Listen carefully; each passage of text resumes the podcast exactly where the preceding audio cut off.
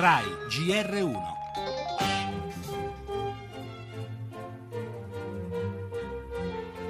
I funzionari che hanno diretto i musei statali negli anni scorsi hanno operato con grande competenza, professionalità, buona volontà, ma andava modernizzato e cambiato il sistema museale. Siamo un paese molto avanti dal punto di vista della tutela del patrimonio, molto indietro dal punto di vista della valorizzazione del patrimonio. L'idea dell'autonomia dei musei era una buona idea, però mi pare che i nomi che sono scaturiti sono nomi sproporzionati verso il basso rispetto all'importanza di questi musei. Sono rimasto molto perplesso sulla reggia di Caserta affidata a un laureato in filosofia, sono anche molto perplesso del fatto che l'Accademia di Firenze, il Museo del Davide di Michelangelo venga affidato a una storica tedesca laureata in scienze politiche. Non bastano i buoni studi ci vogliono buoni studi e capacità di comunicare, capacità di dare valore alle cose. Il fatto che per la prima volta il Ministero abbia assunto delle persone che hanno queste due competenze, io lo reputo veramente un voltar pagina.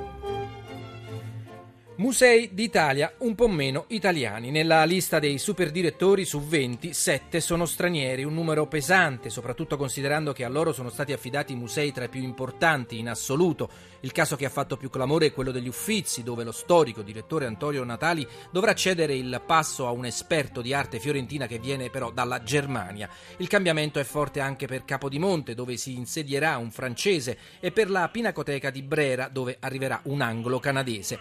Cambiamento Interventi attesi da anni, altissimo valore scientifico, si difende il ministro dei beni culturali dalle inevitabili polemiche, come quella dello storico d'arte Tommaso Montanari, per il quale le persone scelte sono poco convincenti.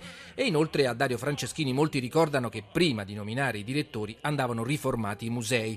La sfida comunque è partita e finalmente si volta pagina, afferma Andrea Carandini, direttore del FAI. Una sfida però titanica in presenza della cronica penuria di risorse per la cultura italiana, senza considerare considerare che la vera sfida sarà alla burocrazia e all'inefficienza dei servizi. Nel nostro giornale in primo piano anche la decisione del Tribunale di Milano sul figlio della ragazza dell'acido Martina Allevato. Potrà vedere il figlio una volta al giorno, ma è aperta la procedura di adozione.